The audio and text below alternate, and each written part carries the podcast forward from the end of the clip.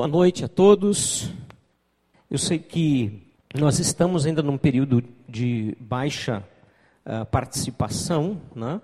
até mais ou menos uh, o início das aulas, isso normalmente acontece, mas ainda assim nós queremos iniciar hoje à noite uma série que vai falar a respeito da epístola de 1 Timóteo. Né? Então iniciaremos essa série é, que fica gravada. Se alguém quer depois também conseguir isso, pode pedir o link. Aqui a gente passa o link. Ele, normalmente ele é também é, transmitido pelas redes sociais. Né? E hoje então nós vamos iniciar pelo capítulo 1 de 1 Timóteo. Você pode abrir a sua Bíblia. E enquanto que você abre, é, quero falar um pouco a respeito de quem era Timóteo cujo nome significa honrado por Deus ou também honra a Deus. E Timóteo né, é então aquela pessoa especial para Paulo, uma pessoa que era ajudante dele e também era considerado seu filho na fé. Ele recebeu no próprio, nas próprias cartas uh, de Paulo a Timóteo, nós vamos perceber que ele recebeu instrução cristã desde muito jovem, de muito cedo, pela sua avó eh, e também pela sua mãe. Que importante é as crianças serem educadas no caminho do Senhor, os jovens serem educados nas palavras das Sagradas Escrituras, porque foi ele que também se torna uh, o pastor das igrejas de, da região de Éfeso, que então vai eh, pastorear e cuidar de acordo com as orientações do apóstolo Paulo.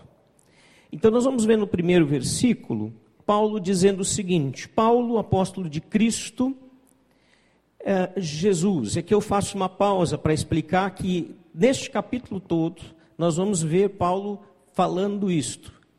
Cristo Jesus e não Jesus Cristo, como nós costumamos ouvir. E ele enfoca aqui com essa inversão, o que realmente Jesus veio fazer: ser o Messias, o Salvador do mundo. Porque Cristo, no hebraico, significa Messias, e no grego, o ungido do Senhor, aquele que vem resgatar e salvar. Então ele diz: Paulo, apóstolo de Cristo Jesus, por ordem de Deus, nosso Salvador, e de Cristo Jesus, a nossa esperança. Né? Ele começa dizendo isso. E essa é a primeira parte do nosso texto, onde ele vai dizer o seguinte, de uma maneira bem clara para Timóteo: Timóteo, eu estou te falando agora, nesta carta, como um apóstolo, um enviado de Cristo, do Messias, para a tua vida, para o teu ministério.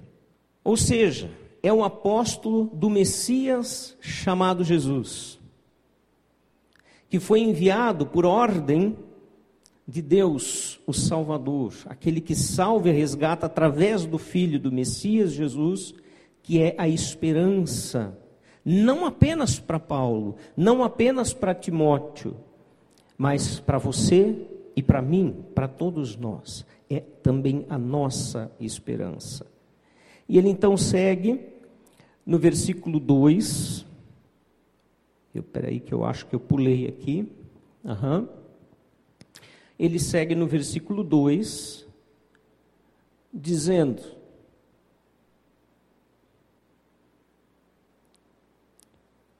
Agora sim, a Timóteo, meu verdadeiro filho na fé, graça, misericórdia e paz da parte de Deus Pai e de Cristo Jesus, o nosso Senhor.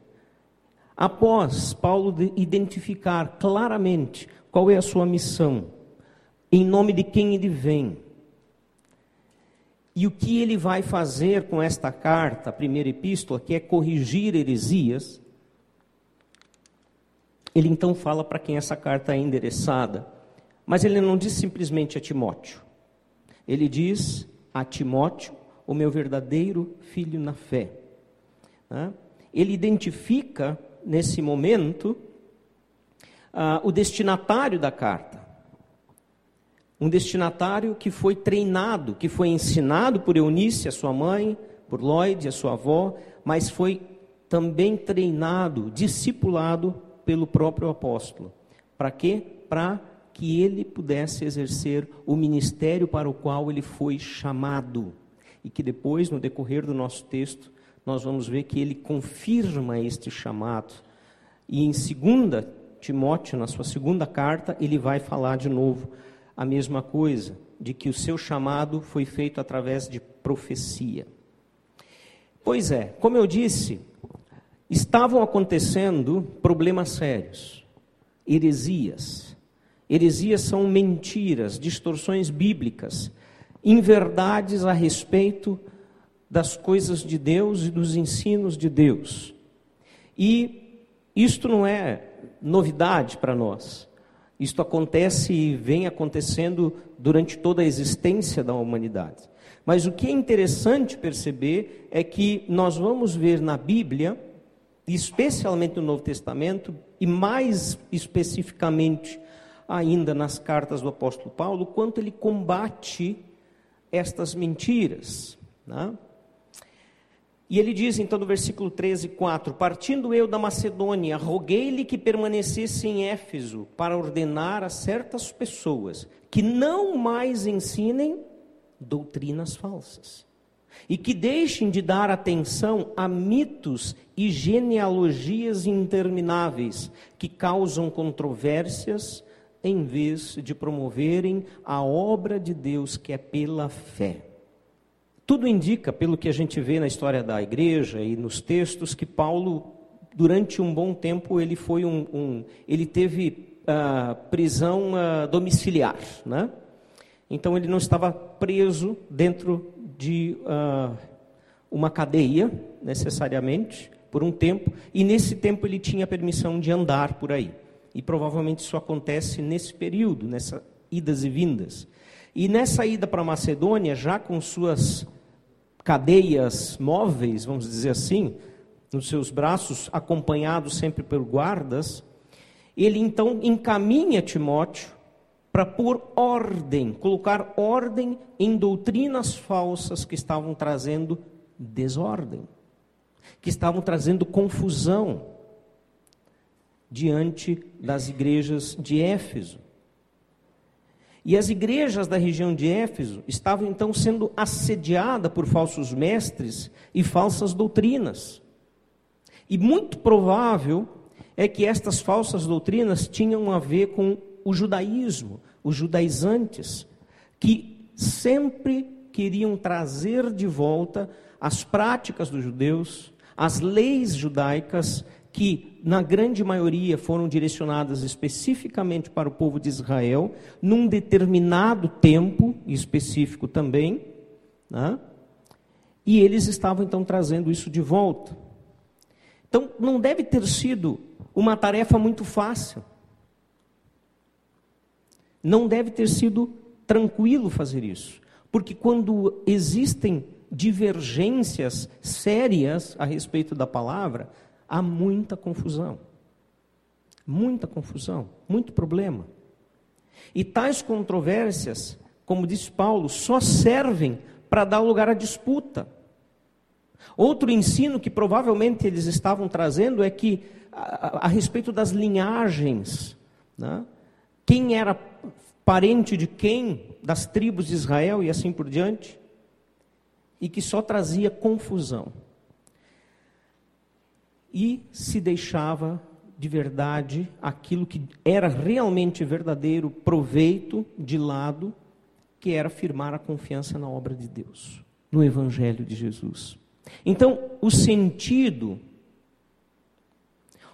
ah, dessa, desse, eh, eh, desse chamar atenção era para que se colocasse ordem não apenas naqueles que estavam sendo evangelizados, para que eles fossem evangelizados de maneira correta e não fossem enganados, e também para que aqueles que já eram salvos, tinham entregue a sua vida para Jesus, não tivessem a sua fé deturpada, trazendo maiores problemas. Era, essa era a realidade do momento, era o que estava acontecendo. Qual era o alvo, então, da mensagem? Qual era o alvo o objetivo maior da instrução. O objetivo maior está muito claro nos primeiros versículos, do versículo 5 ao 7. Diz: o objetivo dessa instrução é o amor que procede de um coração puro, e de uma boa consciência, e de uma fé sincera. Alguns se desviaram dessas coisas, voltando-se para discussões inúteis, querendo ser mestres da lei, quando não compreendem nem o que dizem, nem as coisas acerca das quais fazem afirmações tão categóricas. Não compreendem. Paulo tinha um objetivo muito claro, claro e direto nessa instrução acerca das falsas doutrinas. E ele vai falar de quatro características, quatro características no versículo 5, né? que uh, se adquirem, na verdade, pela ordem inversa que ele coloca. E a gente vai ver isso na própria forma como ele elabora a frase. Então, primeiro, é pela fé que é a última característica que ele cita.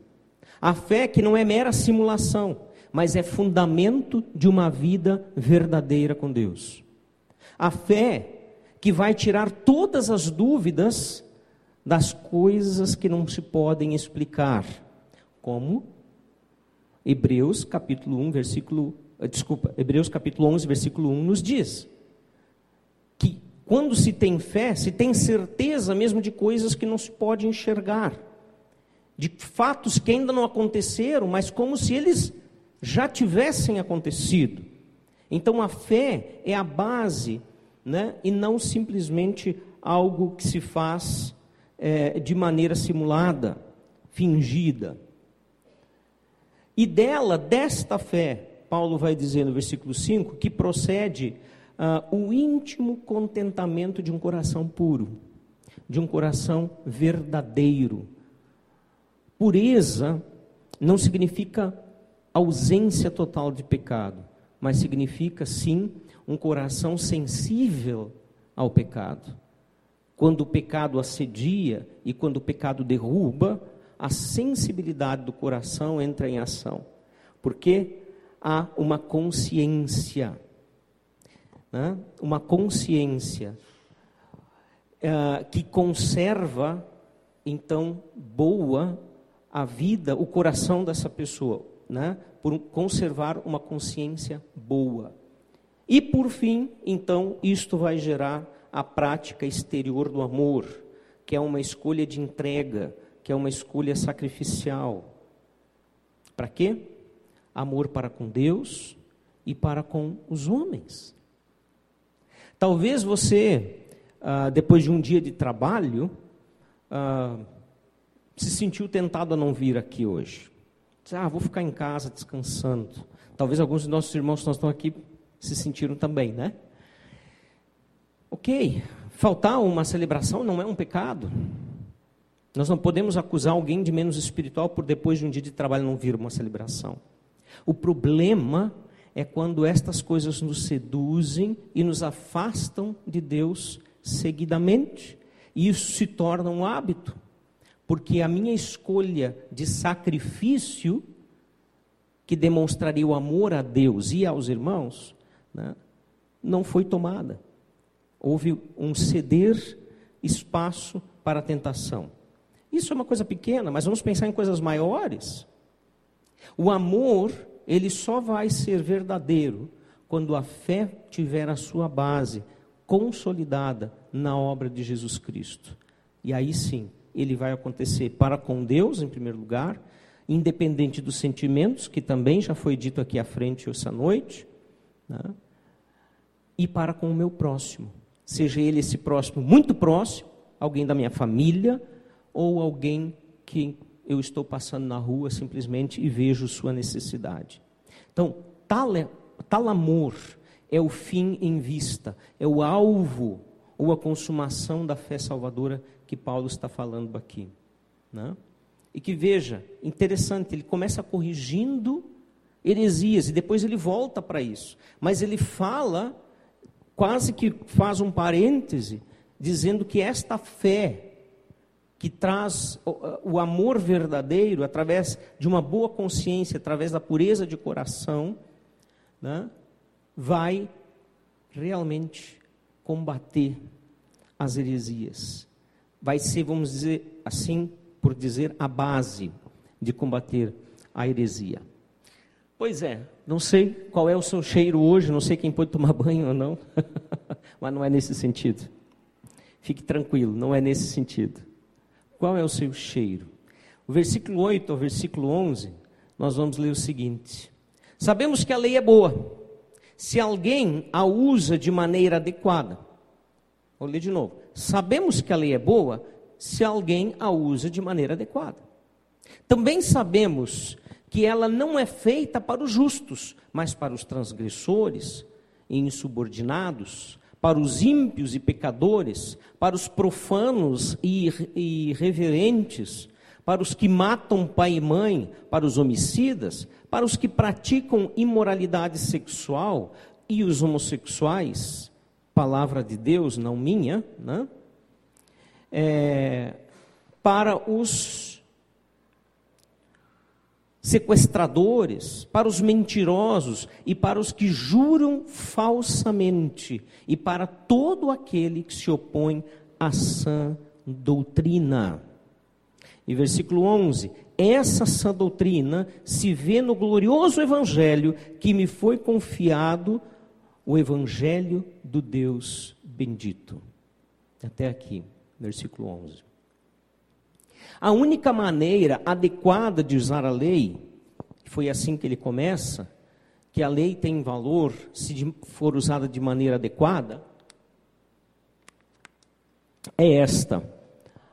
Anote, se você está anotando, ou abra sua Bíblia, que nós vamos ler alguns versículos de Romanos, não em sequência. Romanos 3, 20, Romanos 5, 12 e 13, e por final, uh, Romanos 20. Está aqui em cima a sequência. Primeiro lado de Romanos, depois vai ser Coríntios. Né?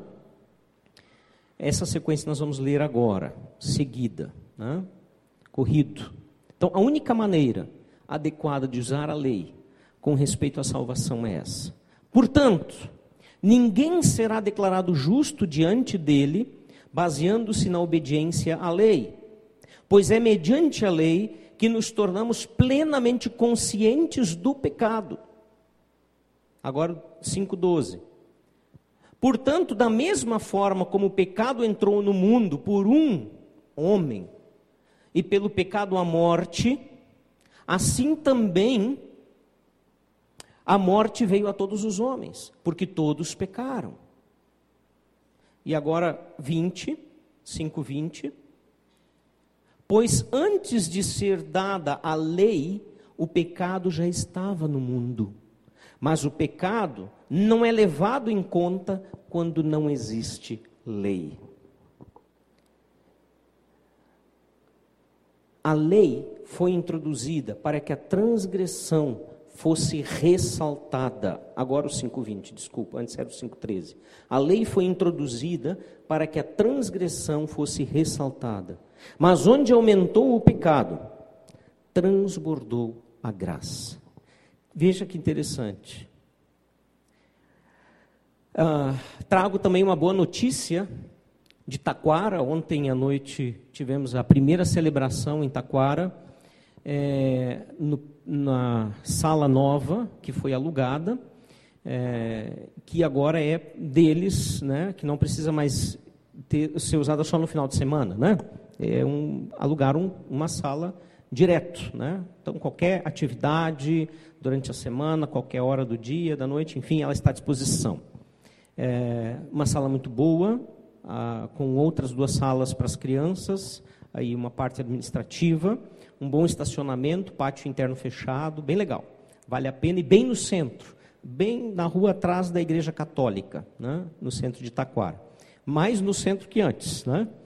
Então, um ótimo lugar, o pessoal estava muito contente, muito contente uh, com esse novo momento, essa possibilidade. Né? E por incrível que pareça, no primeiro dia, eu estava lá na frente falando, né, todo mundo de costa para a rua, duas pessoas pararam, olharam para a placa e entraram. Entraram na igreja, entraram na sala, né, que a igreja ali estava reunida. E um está de passagem lá na cidade, é um montador de imóveis, e o outro é vizinho dos fundos do prédio. E é interessante, esse vizinho dos fundos é alguém que já teve contato com o Evangelho, sabe muito da palavra, teve muita participação em grupos cristãos, mas deixou claro, muito claro na conversa no final da celebração que ele teve comigo e com o Marcão, com o Marcos, da Elga, que ele crê que precisa ganhar a salvação pelas obras da lei, que ele precisa cumprir cabalmente a lei. E porque ele ainda não está conseguindo, ele já está há 14 anos afastado da igreja, do corpo de Cristo, porque primeiro ele precisa cumprir para então conseguir se achegar. E ontem ele foi dar uma olhadinha como é que é esse novo grupo que está aparecendo lá, do lado da casa dele. Né? Que desafio para os nossos irmãos. É, até cantor evangélico ele já foi. Veja, é isso que o texto, que também Paulo, mesmo em outra epístola né, aos Romanos, está dizendo que é impossível conseguir ganhar espaço na eternidade, ter a aprovação de Deus por cumprir a palavra de Deus. Isso parece contraditório, isso parece paradoxal, mas não é. A lei está aí para que nós tenhamos a plena consciência do nosso pecado. A lei está posta para que nós saibamos que não conseguimos ser santos como santo é o nosso Pai. E, portanto, necessitamos da graça dele para nos receber, mesmo não sendo santos, como é santo o nosso Pai. E isso só se tornou possível, então sim, pela obra de Cristo lá na cruz. Só assim. E é também por isso que o Evangelho que traz essa boa notícia, Evangelho é isso, boas novas, boa notícia, a boa notícia de que não precisamos mais observar lei para ganhar a salvação, que é impossível, mas que nós a temos de graça. E também é por isso que o Evangelho tem a ação paradoxal, aparentemente contraditória, de acordo com a nossa posição diante da lei. Se ela, a lei, não acusa nossa consciência e nos leva a, a receber a graça de Deus como único meio de sermos aceitos por Ele, essa mesma graça que salva aos que a recebem será também a graça condenatória, segundo o que o apóstolo Paulo fala na segunda carta aos Coríntios, capítulo 2, versículo 15. Agora você pode me acompanhar neste lado aqui. 2 Coríntios 2, 15 e a primeira parte do versículo 16, para não sermos para não nos estendermos. Porque para Deus somos o aroma de Cristo entre os que estão sendo salvos e os que estão perecendo. Que interessante esse primeiro versículo. Porque para Deus, nós quem? Paulo diz: aqueles que já foram alcançados pela graça, que já entenderam que não é pela observância da lei, mas que é pela sua fé na obra em Cristo que eles receberam a salvação. Estes pertencem, têm o aroma de Cristo. Para quem? Para os que estão sendo salvos, mas também para os que não estão sendo salvos. E aí ele fala no versículo 16: Para estes, os que não estão sendo salvos, agora ele inverte a ordem, né? para estes, os últimos que ele citou, os que não estão sendo salvos, os que, se, os que perecem, para estes somos cheiro de morte. E para aqueles, os primeiros citados, os que são salvos, fragrância de vida. É claro que não é você como pessoa, sua essência, não sou eu como essência, que é o perfume de Cristo, mas é o que nós contemos, que é o Evangelho de Cristo. A graça que nos inundou, o Espírito de Deus que veio habitar em nós a partir dessa graça. Essa é a fragrância que nós deixamos sair de nós quando? Quando alguém vê lá na fábrica o jeito que eu trabalho, estando o patrão presente ou ausente, sendo do mesmo jeito o meu trabalho. Quando lá na escola eu teria a oportunidade, através de uma cola oferecida por um colega não cristão,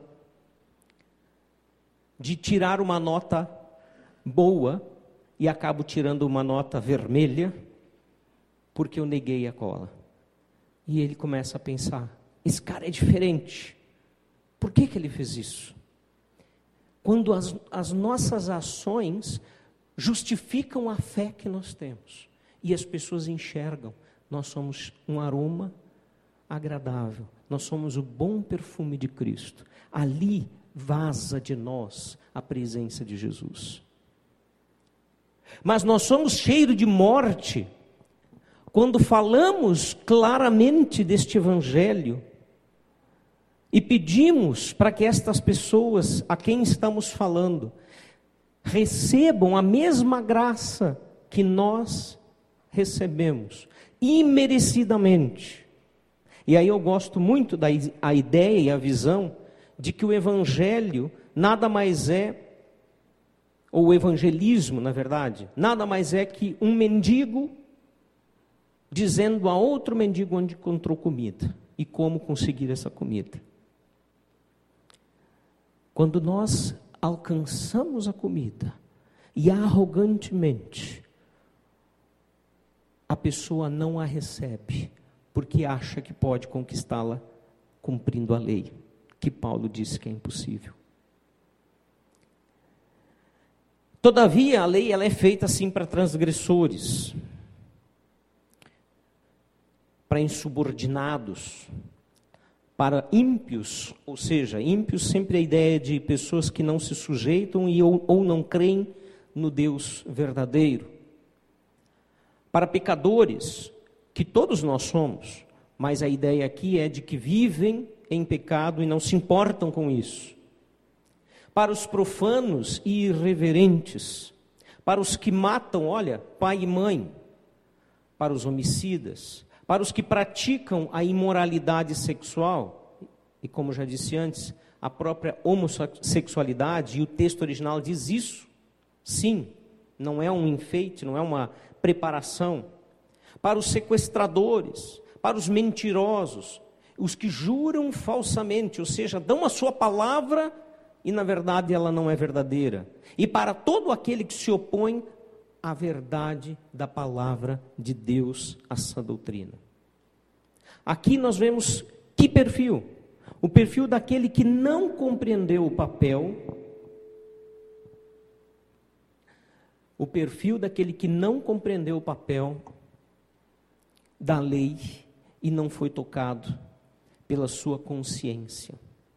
Não entendeu que não é o praticar a lei, mas quer receber a graça de Deus e constrangido pela graça de Deus, aí sim viver segundo a vontade de Deus. Que não compreendeu a sã doutrina que está contida no evangelho da salvação, da morte vicária ou substitutiva e ressurreição de Jesus, vencendo esta morte. Que o bom perfume que há em nós, salvos pela graça, é tão somente o anúncio da boa notícia da salvação gratuita. Seja por palavras, por atos, né? enfim, por ações. Esse é o perfil. E aí, Paulo está dizendo: corrige essas pessoas, Timóteo. Ensina, põe ordem na desordem, não permite que estes levem outros a se desviarem ou a não crerem, porque muitas vezes são estes que estão no meio do corpo de Cristo e da igreja que fazem com que aqueles que estão se aproximando para conhecer a palavra de Deus não consigam se entregar a Cristo por causa do mau testemunho. Então, qual é o nosso cheiro? cabe cada um, a cada um de nós refletir, né? e assumir o, o seu papel. Olha interessante, o apóstolo Paulo ele vai dizer uh, agora, dos versículos 12 a 14, é algo muito legal. Dou graças a Cristo Jesus, nosso Senhor, que me deu forças e me considerou fiel, designando-me para o ministério. A mim que anteriormente fui blasfemo, perseguidor e insolente, mas que alcancei misericórdia porque o fiz por ignorância e na minha incredulidade. Contudo, a graça de nosso Senhor transbordou sobre mim, juntamente com a fé e o amor que estão em Cristo Jesus. Veja, nesse momento, diante da grandiosidade da manifestação da misericórdia de Deus, obviamente pela graça contrastada com a lei, porque aí a graça faz Paulo enxergar a graça apresentada por Jesus no encontro, na queda do cavalo, enxergar o quanto a sua lei era imprópria, insuficiente. Esta graça contrastada, com a lei da condenação, Paulo vai dar graças ao seu Messias e Salvador. E além disso, ele entende como motivo de grande louvor ter sido considerado digno e fiel para cumprir o quê? O papel de ministro do evangelho da graça, de ser chamado para o ministério do evangelho. Justo ele que antes foi o perseguidor deste mesmo evangelho, justo ele. E isso só foi possível pela grande misericórdia que ele alcançou, em sua total ignorância e incredulidade. E é bem por esse tremendo exemplo que nós somos desafiados a não desistir de ninguém. De ninguém.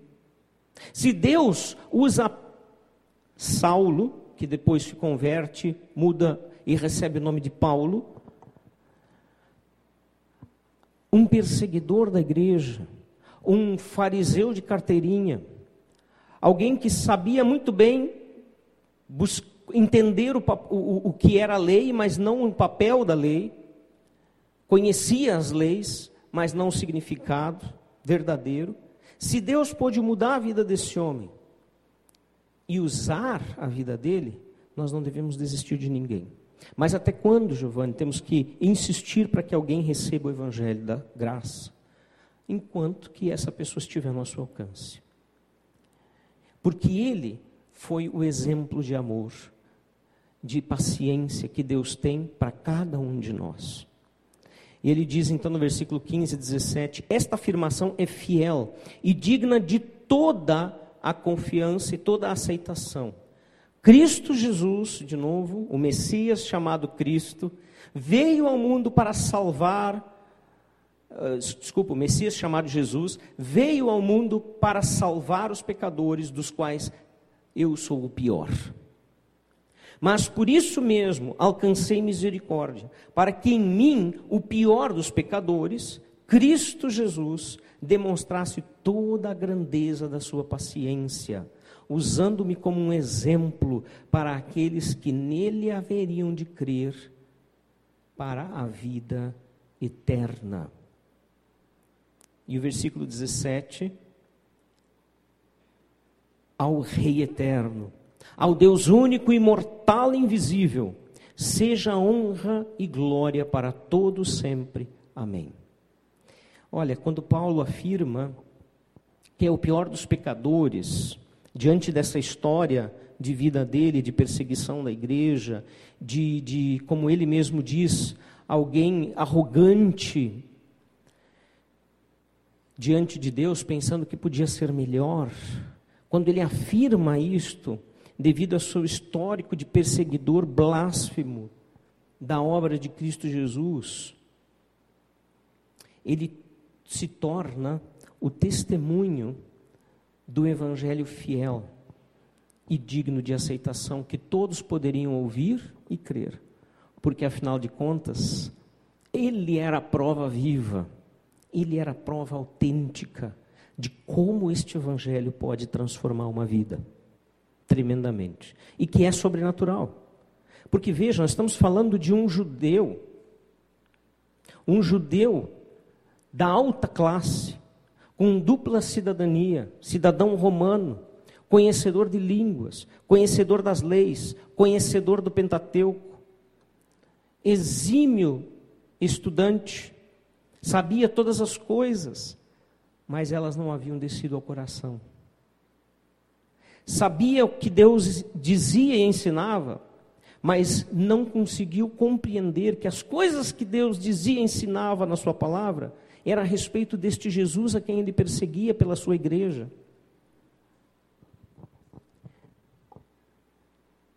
Deus está afirmando em Paulo que não existe pessoa sobre a face da terra que não possa se arrepender e ser perdoada pelos seus erros, por causa do grande amor que ele tem por nós. É isso que Deus está nos dizendo através da vida de Paulo. Crer para a vida eterna, quando ele diz isso, não tem outro significado senão a aceitação incondicional de que somos recebidos por graça, não por mérito, não por esforço ou por valor pessoal, mas por graça imerecida.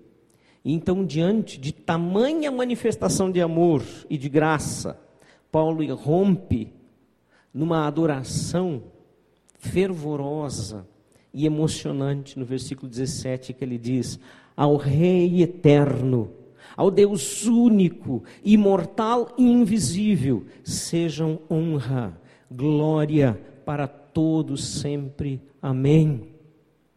Diante disso tudo que Paulo está dizendo, ele só pode chegar a esse momento e exclamar: Isso aqui não é um simples ensino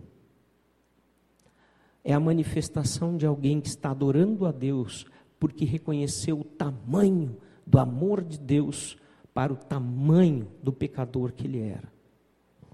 Gostei muito dessa imagem, né? que deixa uma coisa muito clara. Sou salvo pela graça, sim, ou seja, não é mérito meu, eu não posso conquistar, eu não posso pagar, não é pela lei, não é pelo esforço, é pelo que Cristo fez, eu simplesmente recebo mas isso não foi de graça. Teve um alto preço, e nós cantamos, eu sei que foi pago um alto preço. O preço do sangue de um Deus perfeito. Esse foi o preço da graça. Não pago por você, não pago por mim, pago pelo próprio Deus que tanto nos amou. Isso é tremendo, isso é fantástico. E aí nós vamos ver a confirmação do chamado. Tudo isso é importante no primeiro capítulo, considerando a tarefa que ele vai ter ah, para desenvolver né, nas orientações que Paulo traz nos capítulos seguintes, até o capítulo 6 do primeiro livro, da primeira carta. Né? É, nós vamos ver na Bíblia muita gente sendo chamada. Eu botei aqui dois exemplos: de Samuel, o pequeno Samuel, que teve uma vida tremenda e uma importância na história da humanidade, da nossa, da, da nossa história, porque uh, na nossa história, porque ele finalmente é alguém que uh, tem, nos dá um modelo de vida com Deus. E ele lá ainda pequeno vai, ouve a voz de Deus e diz: Fala que teu servo ouve. E a partir deste instante, Samuel foi fiel a Deus até sua morte. Temos a história de Isaías, o profeta, Samuel, um profeta, mas também um sacerdote, Isaías, o profeta, profeta do cativeiro dos 70 anos, antes disso, durante 40 anos, pregando arrependimento para Israel e eles não se arrependeram. E no seu chamado, capítulo 6 de Isaías, que a maioria de vocês sabe que eu amo, ele simplesmente diz: Eis-me aqui, envia-me a mim. E aí, quando ele diz: Eis-me aqui, envia-me a mim, ele vai receber a sua tarefa, a sua missão, que é pregar para um povo que não irá se arrepender. Já pensou se você recebesse uma missão como essa? Olha, você vai pregar para que as pessoas se arrependam, mas elas não vão se arrepender. Você vai ficar falando 40 anos que tem que se arrepender, mas ninguém vai se arrepender. Você vai dizer que vão vir as piores consequências, e elas vão vir porque ninguém vai se arrepender. Que ministério fabuloso, né? Versículo 18 a 20, agora voltando para 1 Timóteo, capítulo 1. Paulo vai dizer: Timóteo, meu filho, dou-lhe esta instrução, segundo as profecias já proferidas a seu respeito, para que, seguindo-as, você combata o bom combate, mantendo a fé e a boa consciência, que alguns rejeitaram e por isso naufragaram na fé. Entre eles estão Emineu, e Alexandre, os quais entreguei a Satanás para que aprendam a não blasfemar. Paulo vai apelar às palavras inspiradas que no princípio do ministério de Timóteo indicaram ah, a obra e o combate espiritual a que ele fora chamado. Nós vamos ver isso em 1 Timóteo 4, 14, apesar de estar mais adiante, foi no início isso aconteceu, ele relembra isso. Ele diz lá: não negligencie o dom que lhe foi dado por mensagem profética com imposição de mãos dos presbíteros. Ou seja, ele foi né, é, empossado, foi abençoado é, e ordenado como ministro, como presbítero, ainda muito jovem. A palavra não dá os detalhes de idade, mas se sabe que certamente abaixo dos 40, porque alguém próprio para ou considerado apropriado para um ministério sacerdotal normalmente era acima dos 40, né? Então para você ver que eu ainda sou jovem, né?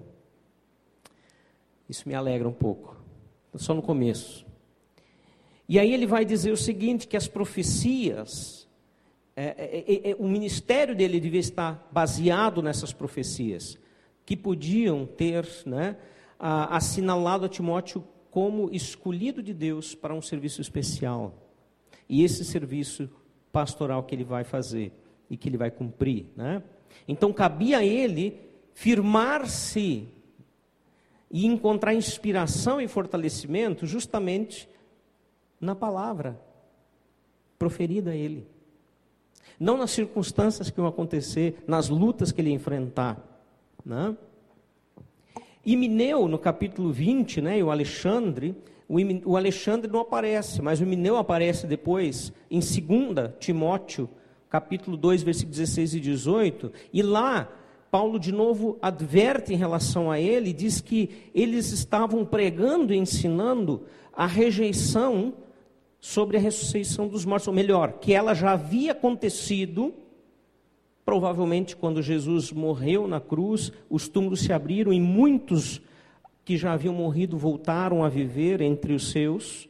Mas essa era uma ressurreição para esta vida e não para a eternidade, e com isso interpretaram que ah, a ressurreição dos mortos seria essa e não a do último dia, o dia de Cristo, e que provavelmente havia aí uma séria ah, influência dos saduceus, que não acreditavam na ressurreição dos mortos. E esse cara estava no meio da igreja ensinando isso. Estava dizendo isso. E Paulo disse: essa blasfêmia é severa, a ponto de ser entregue a Satanás. E nós vamos ver essa situação de, também em 1 Coríntios capítulo 5, 5, em um outro homem, uma outra situação, onde Paulo diz a mesma coisa: eu já o entreguei a Satanás, para que, sofrendo ele, possa alcançar a salvação. Então, que história é essa de entregar Satanás? A ideia é de tirar as vantagens deles, dessas pessoas, de estarem na companhia da igreja, as bênçãos, e realmente colocá-los né, nas garras das tentações de Satanás, para que eles sofram e sofrendo se arrependam e voltem transformados. No caso de 1 Coríntios capítulo 5, nós vamos ver na segunda carta de Coríntios que Paulo diz agora receba de volta aquele irmão porque deu certo. Né? Primeiro, ele entrega a Satanás, para dizer, ó, esse cara se arrependeu, deu certo uh, o trabalho de uh, disciplina na vida deste homem. Né? E aí, eu quero finalizar a nossa reflexão sobre o texto aqui.